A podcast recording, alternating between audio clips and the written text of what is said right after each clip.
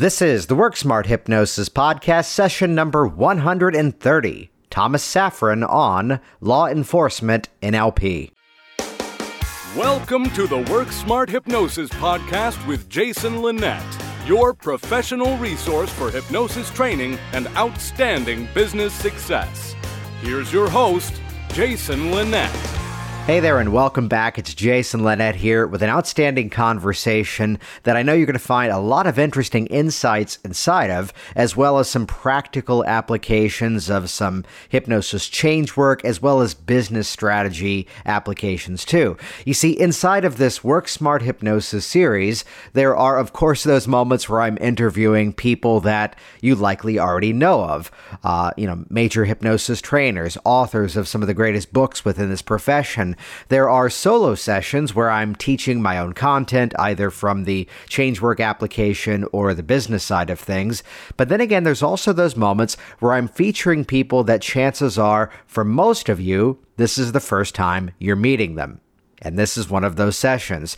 Thomas Safrin is a former law enforcement officer that reached out to me a couple of years back and found himself traveling from Georgia up to Virginia to train with me in my hypnosis trainings that I do at my Virginia hypnosis office. And he was an outstanding student from day one and came into it with a rather interesting background that a former instructor of NLP, yet specifically in terms of interviews, in terms of interrogations, in terms of the applications to that of a police officer, emergency responder, and other related fields. Just fascinating stuff. Thomas and I just recently got to reconnect as he was back in town attending my Work Smart NLP training. And uh, here we are actually having a conversation after class one of the days. A quick side note uh, I was using my remote uh, sound recording system that day, so we did have a bit of a technical error with the sound. However, a big thanks to my editors over at Audio Adrenaline Studio. They went in, they cleaned up the audio, and it sounds better. It's still got a couple of flaws, a little bit of ringing appears for a few moments, though stick with this information. You're going to find a lot of valuable information inside of it. Thomas is uh, certified with the National Guild of Hypnotists. He's done several other advanced trainings relating to forensic forensic hypnosis, pain control hypnosis, emergency hypnosis, and again, he's also an internationally recognized and respected law enforcement and security professional, trainer, and criminal justice professor talk about an outstanding resume. And in this conversation, we're not only going to talk about his background of NLP in terms of working as a law enforcement uh, officer, but also we're going to talk about just the nuts and bolts of somebody who has started up his own hypnosis office and is now actively seeing a bunch of clients. So there's going to be applications inside of all of this information. To learn more about my upcoming trainings, head over to Worksmarthypnosislive.com or more specifically, worksmarthypnosislive.com. That's the upcoming hypnosis training. Plus, there's also worksmartnlp.com. Are you noticing a bit of a branding thing here going on? Upcoming trainings, live interactive courses. Yes, we've got a ton of information inside of the digital access programs like Hypnotic Workers and Hypnotic Business Systems, though specifically, I design my live trainings to help you to become confident and competent in your skills. And the thing that really sets that apart is that live, hands on, monitored practice, getting the feedback as to what you're doing well, what you can improve upon. And that's what you can learn inside of WorksmartHypnosisLive.com or Details all over at the show notes. They'll also check out again hypnosisofsavannah.com to learn more about Thomas. So, with that, let's jump right in. This is session number 130 Thomas Safrin on Law Enforcement NLP. Well, it really wasn't with hypnosis. It was actually with NLP, which of course I've come to find is absolutely related.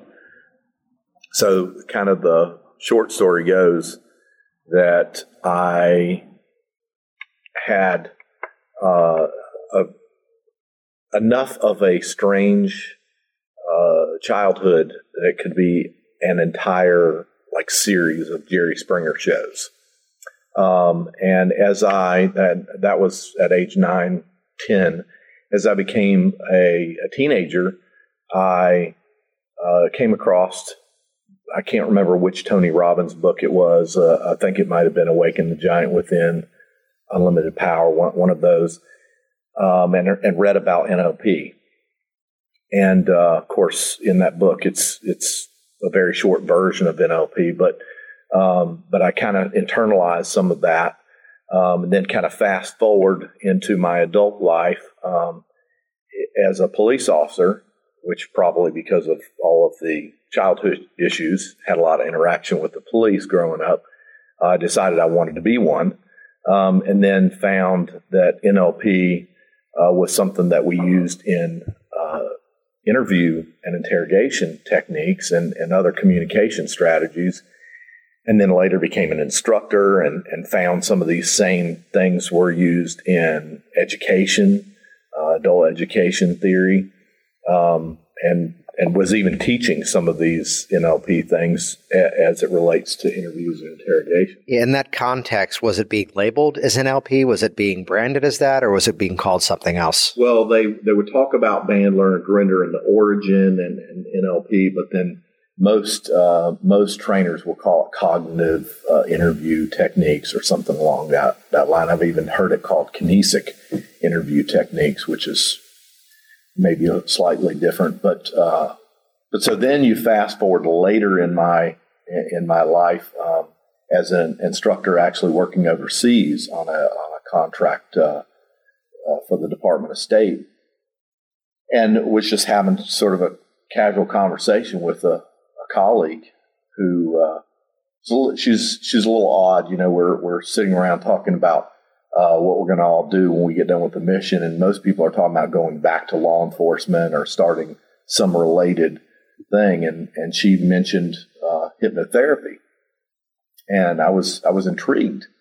So that night, I found myself on like a twelve or thirteen hour Google uh, search, just investigating uh, you know, hypnosis in general and realized the relationship between hypnosis and NLP. So uh, that led me to start looking at the possibility of, of actually getting some training. At that time, I, I guess I was kind of thinking of it in terms of just the law enforcement side of stuff, like let's go to the horse's mouth kind of thing. And uh, studied it a lot of you know buying home courses and, and, that kind of stuff for a couple of years doing a lot of reading. And uh, then finally decided i, I was going to take a live uh, session which eventually led me to your course.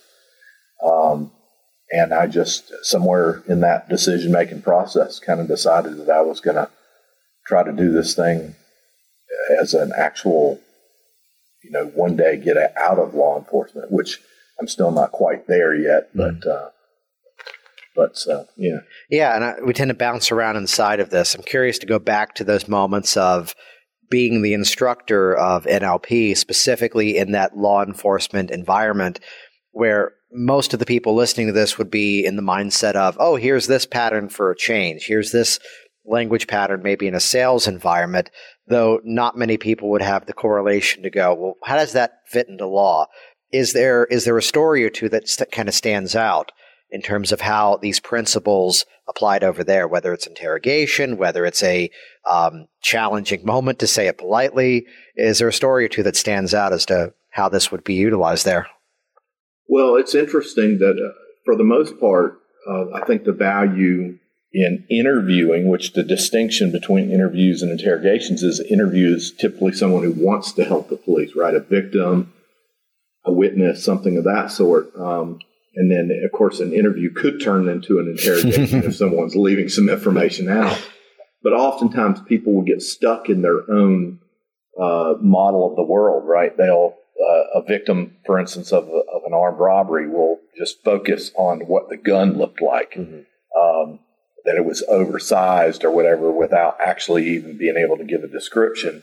Um, and so we talk about changing their channel right? So, like relating back to So when you saw the gun, what sounds did you hear around you? Yeah. Uh, what did the person say? And you know, and, and kind of leading them down that uh, to discover. Of course, always asking open-ended questions. Which there's a word that you used inside of that, which has been part of our dialogue the last couple of days. That there's very often in hypnosis the dialogue of never lead, never lead. Yet in that elicitation of your what you just said, become aware of the gun. What sounds did you hear? You're basically associating them into an experience and then beginning from there to elicit the submodalities to drive them further into the experience, which is leading in an appropriate way because it's leading for them to recall the information as opposed to leading to create the memory.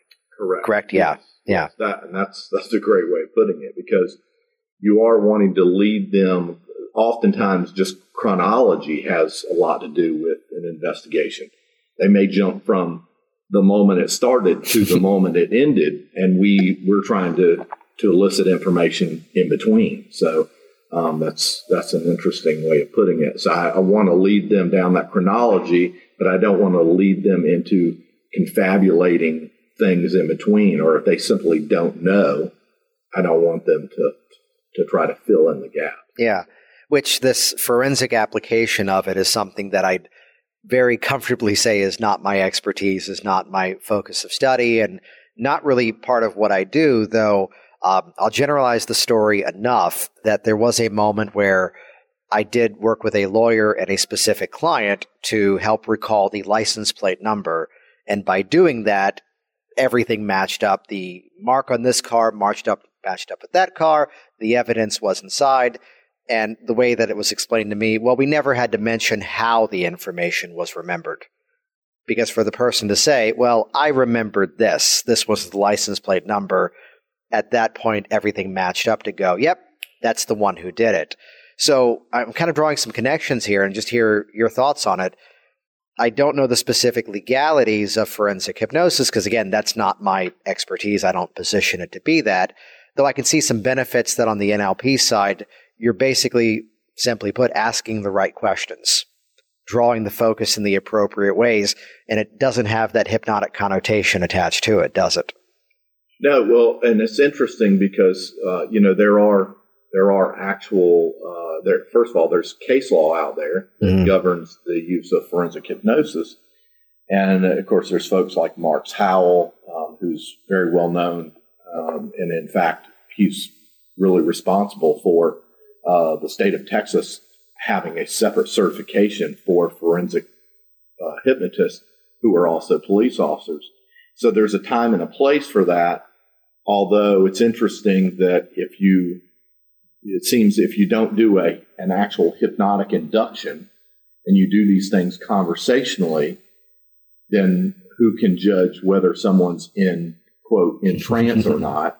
And, uh, but yet you know, when we kind of talked earlier about how uh, some of the definitions are about uh, a good investigator or a good interviewer uh, will will assist the the interviewee in maintaining a highly focused state, which is funny because that is hypnosis. You know, uh, uh, whether eyes are open or eyes are closed.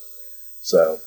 Um, yeah, I mean, it's a very fascinating subject, but I, I just I think that the use of the word hypnosis oftentimes um, becomes a problem in law enforcement too. Well, I mean, it's where as much as I'm a hypnotist, the training side of what I do is work smart hypnosis. My business and the brick and mortar of seeing clients is Virginia hypnosis.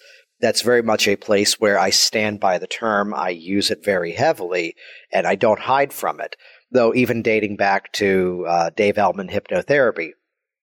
Oh, just teach the patient that you're teaching them how to medically relax. Or here's that environment of a law enforcement, of the interview, the interrogation. What about, um, I'm just curious to hear this. So let's phrase it this way, because I'd love to see where this goes. Uh, more of a challenging moment more of a difficult environment, sort of that on the scene, in the thick of it type experience, uh, what kind of principles would have fallen in there? So responding to a call, as it were. Gosh, yeah, you kind of got me uh, caught me off guard a little bit because um, there are a couple of things that uh, that stick out in my mind, but I always get to that armed robbery situation. There's uh, one where it was more of a pattern interrupt than. Uh, you just yell sleep and they collapse to the floor, right? yeah. no. Um, um, gosh, I you know I can't. I just can't think of, of something that's really unusual. Just well, let's go off of that armed robbery example. What are some of the themes that would have been shared there? Well, of course, hoping that no one listening to this has to deal with that scenario, though, just to hear the way that these same principles that our community would be attaching to change or persuasion, influence, and all that in that moment where here's this dangerous environment. Well, I, actually, what I was referencing was a, a pattern interrupt that the, the interviewee did on me. Hmm. Um, it was just a, a shocking moment. Um, and that's simply because, although as a police officer at that point in my career as a, as a patrol officer, um, one of the things we try to stay away from is anything routine, right? But I did, in fact, have one routine um, that I always went to the same convenience store at the beginning of my shift. This particular day, I loaded up my gear into the car and ended up being dispatched on someone else's call in a nearby beat um, instead of going through my normal routine. At which time, um, shortly while, while I was en route to that call, shortly thereafter, a call was dispatched to that convenience store of an armed robbery occurring at that very moment, which of course then upset me because I had relationships with those those cashiers, those clerks in the store, and they they always knew me, and and uh, so when I went to that call that I was dispatched on that I shouldn't have, and then was turned around to go down to the armed robbery, I was probably the third officer on the scene. Um, I actually saw an investigator there interviewing in the middle of the, the beginning part of that interview trying to get you know exactly what happened, direction of travel that the people left, um, which of course is important in the immediacy of the moment. But then um, when that cashier turned and looked at me, this was again a, a bit of a pattern interrupt for me.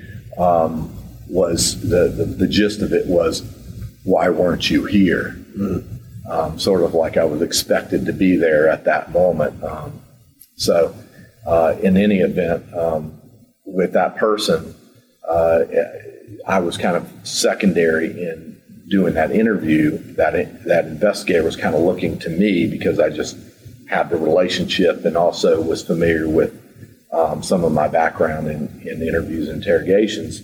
Um, and the the challenge there, uh, because of the relationship, it lessened the that authority state, if that mm. makes sense at all. Yeah, yeah. Um, so I don't know if that. Yeah, which I'm looking at times as well inside of this. I want to eventually get over to what you're doing now in terms of seeing clients and what's working for you to get people in, certain experiences you've been having. Though, just to kind of unpack some strategies, we kind of talked about getting into a focused state, which our community will say that's hypnosis, and then um, you know become aware of the gun and the sounds, the submodality elicitation.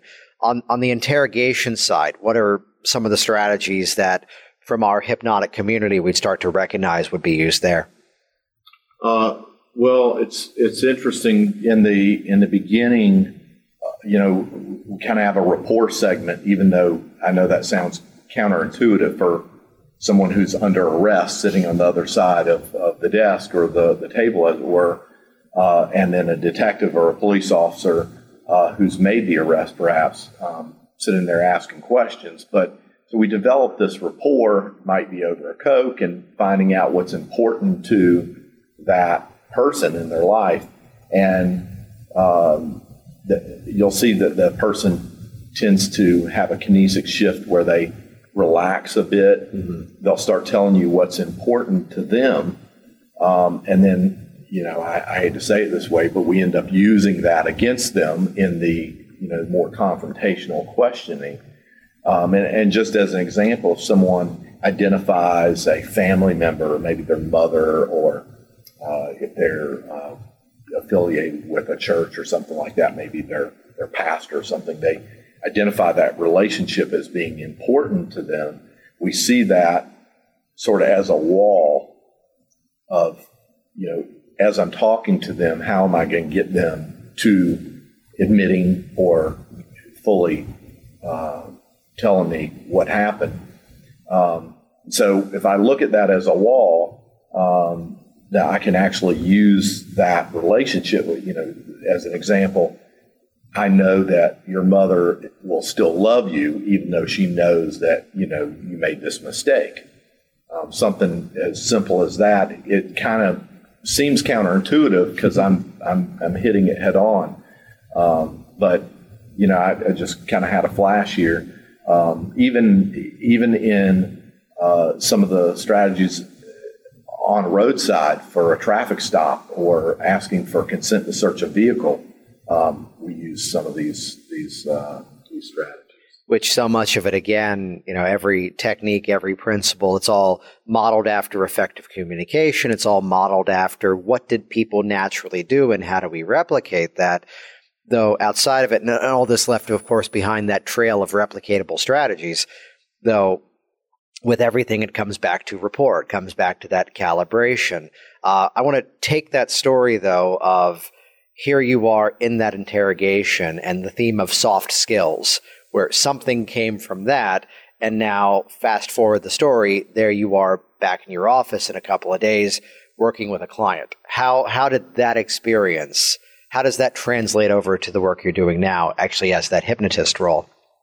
Well, now it's it's uh, it's actually made it a lot easier for me in terms of like calibration. I, I really um, that it's almost uh, second nature to me, just because of the years in law enforcement. I've, I've picked things up without even having to directly look at them, mm-hmm. um, and so in that regard, I, I now I, I can I can tell physiologically um, like I, I, really see body language. It's it seems like you know sometimes I feel like Superman because of the stuff that, that, you taught. Um, you know, I, I, see the framework now, but have but but realize that I've been doing this all along. Yeah, yeah. Ways, um, and so uh, in that regard, I, I think it it gives me the right timing and a better understanding of what strategy or technique is going to work best for that particular client. So it, it really helps me with that that client centered approach. Mm-hmm. Yeah, what I was what I was unpacking from that story around, let's say it's the interrogation, they bring up the mother. Um, when I'm working with a client, the mindset's often nothing is an accident, everything is an asset. So they wouldn't have brought up that story of the mother, they wouldn't have made the reference to the child if it didn't in some way connect with this. I'm not never looking at anything as just being small talk. So it's where anything you anything you say can be used against you in a court of law. Sounds familiar. So instead, the you know this is the asset we can use later on this session. So whether it's a sleight of mouth pattern, because this used to be the issue, this is the reason why it's not the issue uh, anymore.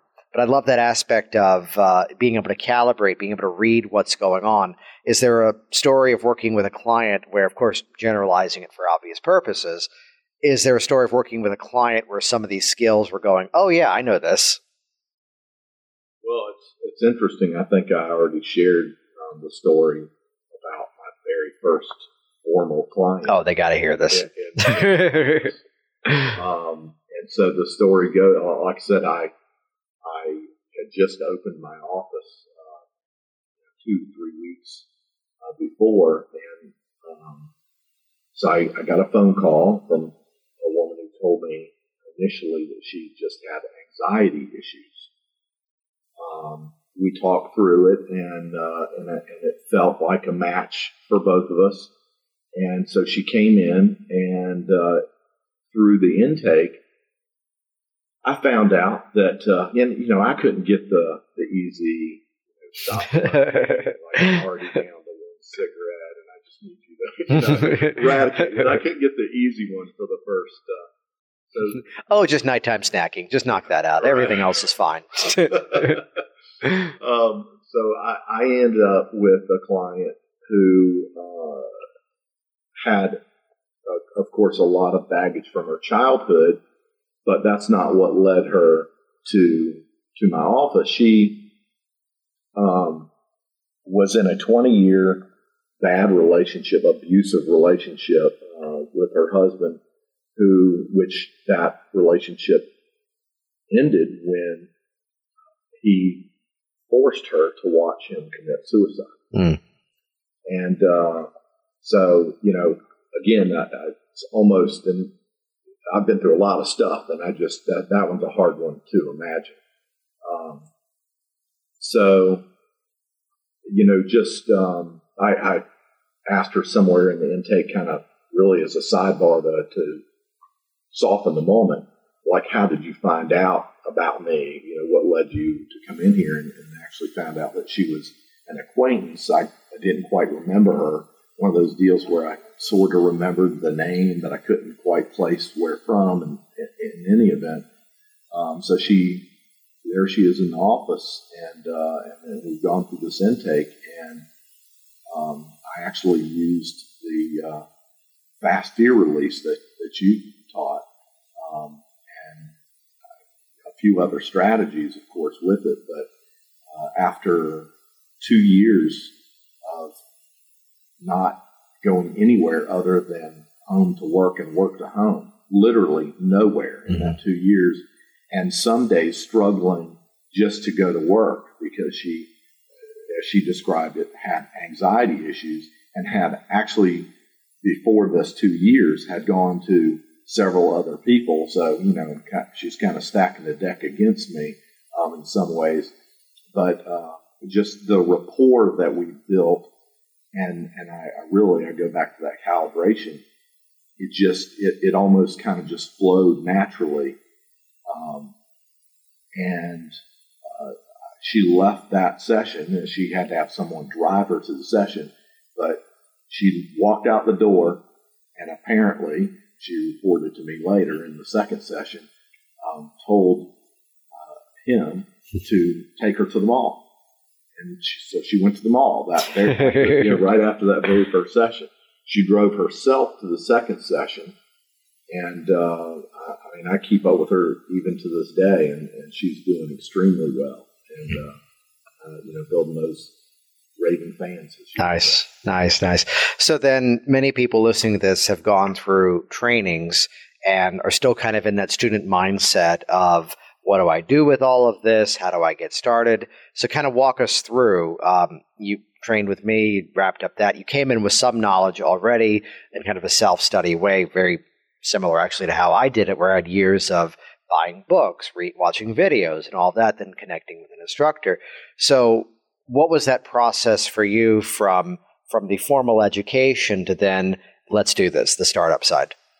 Well, um, honestly, before I even came to the first session, I was already mm-hmm. strategizing, kind of seeing the action in my mind. So uh, I just never could find one of your intensive courses. You know, it, it just didn't ever line up. So I ended up doing the, the one that was broken up into three separate sections. So probably between the second and the third um, session of the training, I actually started going out looking for a space and started, you know, in the whole legal process of, of creating a DBA under my existing um, LLC and having things printed and so forth.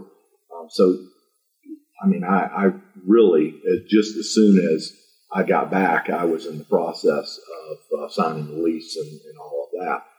Um, my website, um, you know, I, I, think I was even talking to you, showing you logos. Yeah. final session, and you were kind of giving me some feedback. So, um, so I did all of that, and then, uh, you know, I've, I've we we talked a lot about workshopping different strategies and um, so, you know, I've, I've uh, hired someone, which I'm somewhat regretful about, um, hired someone to improve my SEO rating so I could get in that magical Google three pack. Mm-hmm. Um, I'm there, but uh, I think I paid way too much money for that service. Likely, yeah. and then, you know, I, I, won't name names, but there's some other services that I've mentioned to you that I've, I've uh, spent money on that I'm, I'm not satisfied. Well, that's, that's part of the experiment of, again, the, you know, the unfortunate longer metaphor is Thomas Edison in his lab with the light bulb not working and celebrating when it didn't work. But then again, the discovery of what doesn't work is the discovery of what does work. So then, on that note, in terms of, uh, let, us go back to just a moment before uh, making that decision on an office space. What was kind of your criteria for for the "if you build it, they will come" moment? Right. Well, and you know, uh, I think I've heard someone else on your podcast, you, you, guys talking about similar things, and I've seen stuff in some of our uh, shared Facebook communities out there, people talking about things. But from my perspective, I wanted, I didn't want to be like on a, in a strip mall where there's like a subway and then there's a hypnotist. Um, I wanted to be eat fresh, change now. so I wanted to be in a professional building. Um, and uh, where I'm at in Savannah, Georgia, um, there are there are three hospitals and a lot of, of, medical buildings, you know, in between those three hospitals. So I wanted to be in that area so that I might be able to draw the medical community and, and, and build relationships with with the medical community for referral purposes. Um, and so, uh, you know, I wanted to be centrally located and fairly convenient for folks who might be traveling from out of town, which I, I do get quite a few folks you know, within driving distance. But mm-hmm. Were you looking? So you're looking at having your own space rather than something shared. Yes, yeah. um, I uh, I was pretty fortunate to find a, a really nice office space on a ground floor uh, because I didn't want you know I, I work with some older folks, and I didn't want them to have to climb stairs and things, or there was a medical issue that would prohibit that. Uh, no elevator in this building. It's been, been around a long time, but it's only two stories. Um, but uh, again, I wanted it to be in a professional space. Um, but uh, this is, I mean, it, it's it's really one room, but it's in a suite, so I have access to restrooms and a kitchen area, and you know, um, so there's a couple of other folks in that suite, but I don't ever see them. Yeah.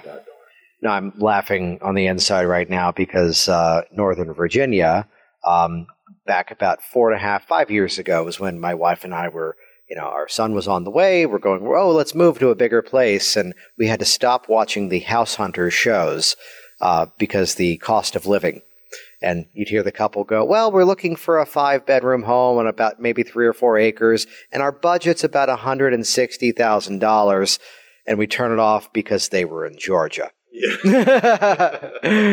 Because yeah. Northern Virginia, that's, um, you'll get a closet, apparently. Uh, so, uh, was it, what was the, so let me ask you this, because the idea of the startup, there are some people, which I was on the same side of you when I first started, of the I'm going to get my own space because this is what I want it to be. Um, at the time, I was full time stage hypnotist.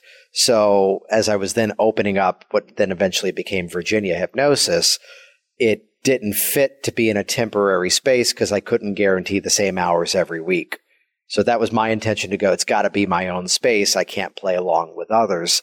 Uh, what was kind of your thinking in terms of jumping in and doing that kind of leap? Well, uh, for me, I mean, I, you know, I do record all of my sessions, um, uh, you know, a video, and that's more for my protection and the protection of the client. You know, all that's on my forms and stuff. So it, it was something where I, because I actually looked at like uh, some of these places where you you get access for a few hours, like the executive office suite type right. thing. Yeah, yeah which yeah. when a space was under construction that I was in before, I moved to one for like two months. It was nice, but then back to my hub. Right. Yeah. I mean, I, I think it could work mm-hmm. in a pinch, but I mean, the chairs aren't all that comfortable. You know, I, um, the, the noise may or may not be an issue just depending on what else is going on around. So I, I took those things into consideration. And uh, actually, to be honest, there's a, a place closer to my home that I would like to, to be at, but the spaces are much larger and much more expensive, um, closer to the airport, closer to the interstate. there would be a lot of pluses to being in that area. Um, but, you know, once again, it's kind of weighing your options. Mm-hmm. Um, for me, it was something that I could, it was my, it's mine. It's yeah. my stuff, you know, my, my living. I don't own it, but I lease it. There's also something to be said around, I mean, I, I've probably told this here before where I got my start in even stage hypnosis by with fundraisers.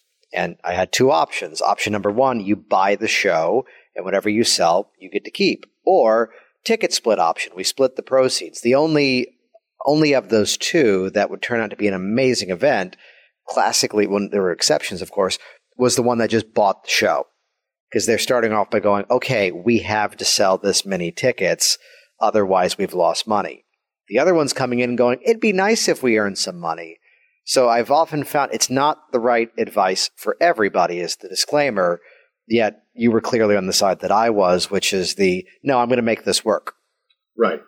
Well, and you know, for me, I had I just happen to have the right mix of other things going on, and still have uh, other things going on, so that if I have a month that isn't quite there's there's there are other things. Mm-hmm. So I have multiple streams of income um, so that, you know, it works for me. It, it might not be for everybody. And I, have talked to several hypnotists who, you know, gone the route of uh, operating an office in their home. That, that just, that model just doesn't work for me. Yeah. Which it works for others, just didn't for you. So then day to day activity, then what's working for you now in terms of bringing people in? Well, I mean, honestly, um, most of it is, is just word of mouth. Mm-hmm. Um, it's small. It's still, you know, I don't, I don't have a full calendar um, all the time, but uh, Facebook is working for me. Um, what specifically on Facebook? Mo- mostly just me putting stuff on Facebook. Yeah. Not Facebook ads, but me putting things on Facebook, and then people just so it's it's almost like word of mouth mm-hmm. via Facebook. Um, I haven't. Uh, I have not spent the money on Facebook ads. I've, I've spent some money on other places that I'm not satisfied with. Yeah. I mentioned to you earlier, but um, and uh, I, I, mean that's really it. Um, you know, I, I, have taken some downtime, if you'd like to call it that. I, I don't really have downtime, but I've made some time to uh, just walk around and and go see those medical professionals and, and others in, in my building and neighboring buildings um, and you know provide them a special offer, you know that sort of thing. Um, I've had some takers, not a lot, mm-hmm. but, uh, but once again, you know, it's I have multiple projects going on too, so it's not like I'm really looking to have a full schedule right now. Is that if that makes sense? Yeah, yeah. Though I'd imagine, and not necessarily having to get the details of the other projects, it's where again so often people will take a hypnosis training people will take an nlp training and not everybody has the goal of sitting down and doing that work. Um, not everybody has the goal of working to the full capacity schedule which is possible. I keep cracking the joke around the time frame of my life which was titled bc which is not like 5000 bc no bc for me is before children where where I was doing days, and my, Michelle was working at the time uh, a job up in D.C. and the commuting back and forth. It's well, you're not going to be home till eight o'clock. I'll work from ten to eight every day, or nine to eight every day. Um, where there's something we said about finding the capacity that you want. So at this stage in it, is there a certain uh, cat certain category, a certain issue that you found that you work really well with, a certain thing that you like working with best? Well, I mean, I, you know, I, of course, I see a lot of stop smoking uh, weight loss clients, but my favorite, and it probably goes back to that first client, um, I just really enjoy uh, working with people who, uh, you know, whether they call it anxiety or they've been clinically, you know, medically uh, diagnosed with that, I don't know. Um, some of them, yes, and some of them, no um, but of course, uh, I've not run into a doctor yet who said, no, you don't go see the hypnotist. Yeah. Um, and I've been very, very successful.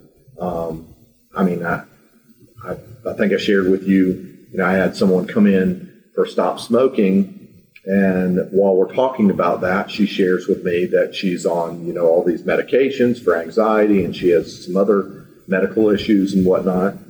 And of course, she got the doctor's release and she's actually um, going to be booking with me soon for uh, weight loss as well. But she shared with me just through the stop smoking process that the anxiety that she had previously experienced had gone down. She mentioned having gone to a concert in Jacksonville, which she lives in a rather small town in, uh, outside of Savannah. And Jacksonville is, is kind of a bigger city. And uh, she just described how it would always stress her out. She'd have to take extra of her medication and that sort of thing. She said she went to the concert and didn't take any medication mm-hmm. and had no problems. Um, and it, she didn't even share with me in that in that session before the trip that she was going to do anything. I found out later on. But I really enjoy working with anxiety. Um, I, I, think I've shared, I've talked to, and sort of this conversational um, hypnosis, but problem solving, maybe just helping people um, develop strategies for whether, again, whether or not they've been diagnosed with it or, or they, they label it themselves. Um, I try to get them out of that labeling uh, of themselves and that post traumatic stress. Mm-hmm. Because of my uh, my work in law enforcement and because of my uh, time, you know, overseas in Iraq and stuff, I can relate to what they're talking about and uh, and whether I'm talking about from my personal experience or things that I've learned are, are able to to help talk them through things. So um, again, sometimes that it's more effective for those folks if we just don't talk about hypnosis. You know, they're just more willing to say, "Yeah, I'd like to talk to you," even though I'm using some of those same strategies. Mm-hmm. Well, it's where I, I, flashed to something I think I heard Melissa Tiers say years ago, which was that um, as much as we're there to do the work, sometimes you're the first person they're telling something to.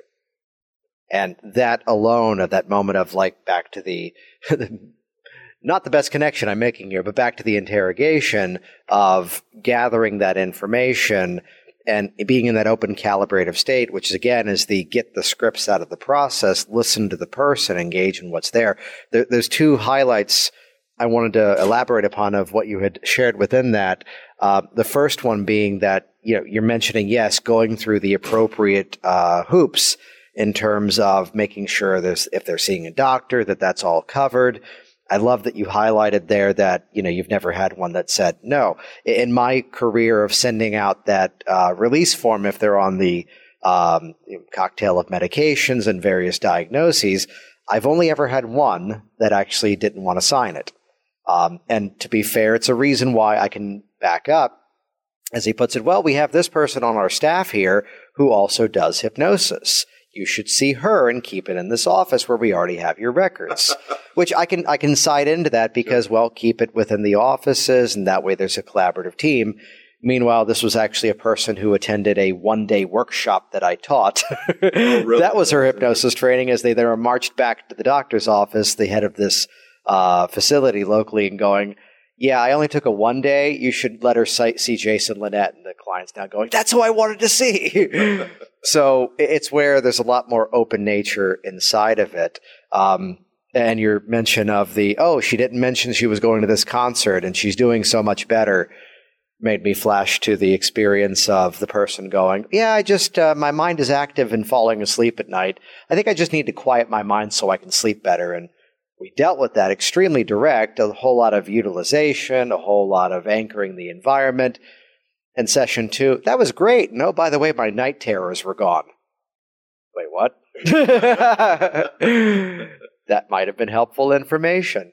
Uh, so, in, in, terms of moving things forward, uh, what is it that you're finding there's an interest in doing more of it? What is it there's an interest of bringing this message? Because your your journey into this was that indirect nature of learning here's how we're already doing this on this law enforcement side, then going back to some of the origins of it to go, let's now use this for this uh, helping side. Uh, where, where do you see this all moving forward? What's the audience? What's the direction you want to go? Well, um, can I talk about the one project that I told you? I'm yeah, sure. You like? Um, so one of the things uh, a friend of, of mine and I, a colleague uh, of over 20 years, and I are starting up is uh, the Police Academy podcast. And the goal with that um, is for us, you know, there's there's other podcasts and other things out there that, that talk about, you know, all the stuff going on in the news and all that. We're, we're not going to be spending time on that. Instead, for us, we're going to be focusing on the the education, training, and even the sort of unofficial training that's out there that any professional should be doing on their own, you know, reading articles and, and that sort of stuff. And, and of course, being a source of that ourselves. Um, but uh, I guess my part in this is to kind of paraphrase Mike Mandel. I, I think he talked one time uh, it might have been on one of his podcasts about realizing at some point when he made a transition from his stage hypnosis that he was more of a communicator, right? And so, um, so that's kind of the direction that I want to go, where I want to, you know, I, I do some consulting, but it's but it's kind of been niche specific in law enforcement and security companies. I'd like to continue that, maybe open that up in, a larger realm of business I want to uh, give back to the law enforcement community, and uh, and I, I kind of fancy myself as the unconscious coach in that regard. You know, particularly uh, training that we do um, in use of force and things like that. There's the physical training, um, but more often than not, where a lot of instructors out there may be missing the the mental connection, and the, and and so I actually hope to be able to help trainers to better those skills so that they can then deliver that training on. And that's kind of what the focus of the Law Enforcement Academy podcast will be. Outstanding. Uh, love the success that you've been having and the uh, results you've been sharing with your clients. Uh, where can people find out about you online?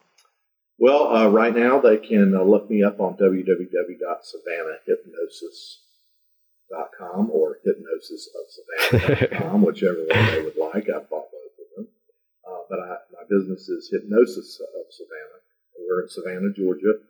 Uh, also, uh, upcoming, not quite launched yet, but that uh, law enforcement academy.org, O-R-G, um, either one of those. Outstanding. It's great having you on here. Keep it all up. Hey there, it's Jason Linett, and once again, as always, thank you so much for interacting with this program. Thank you so much for leaving your feedback, your positive reviews over on iTunes, as well as every other podcast platform that's out there. We're everywhere. And I'd encourage you once again to head over to WorkSmartHypnosis.com, or more specifically to the two upcoming live training events worksmarthypnosislive.com as well as worksmartnlp.com hypnosis.com. So, whether your goal is to improve your skills in terms of your hypnosis practices or to become much more influential as well as persuasive, that's what the NLP training is all about. These courses are heavy with hands on interactive practice that is monitored, so you're getting that feedback as to what you're doing well as well as what you can improve upon. And a bit of a fun fact my classes often end up working out being a nice even balance of half the room is brand new to of this stuff, and the other half are, well, folks like you out there that perhaps have already been trained in some of this stuff, yet the confidence, the results are not yet there. There's some gaps in your training, and they're coming to me to help to fill that in. WorkSmartHypnosisLive.com or WorkSmartNLP.com. Dates and registration details are all online. See you there. Thanks for listening to the Work Smart Hypnosis podcast at WorkSmartHypnosis.com.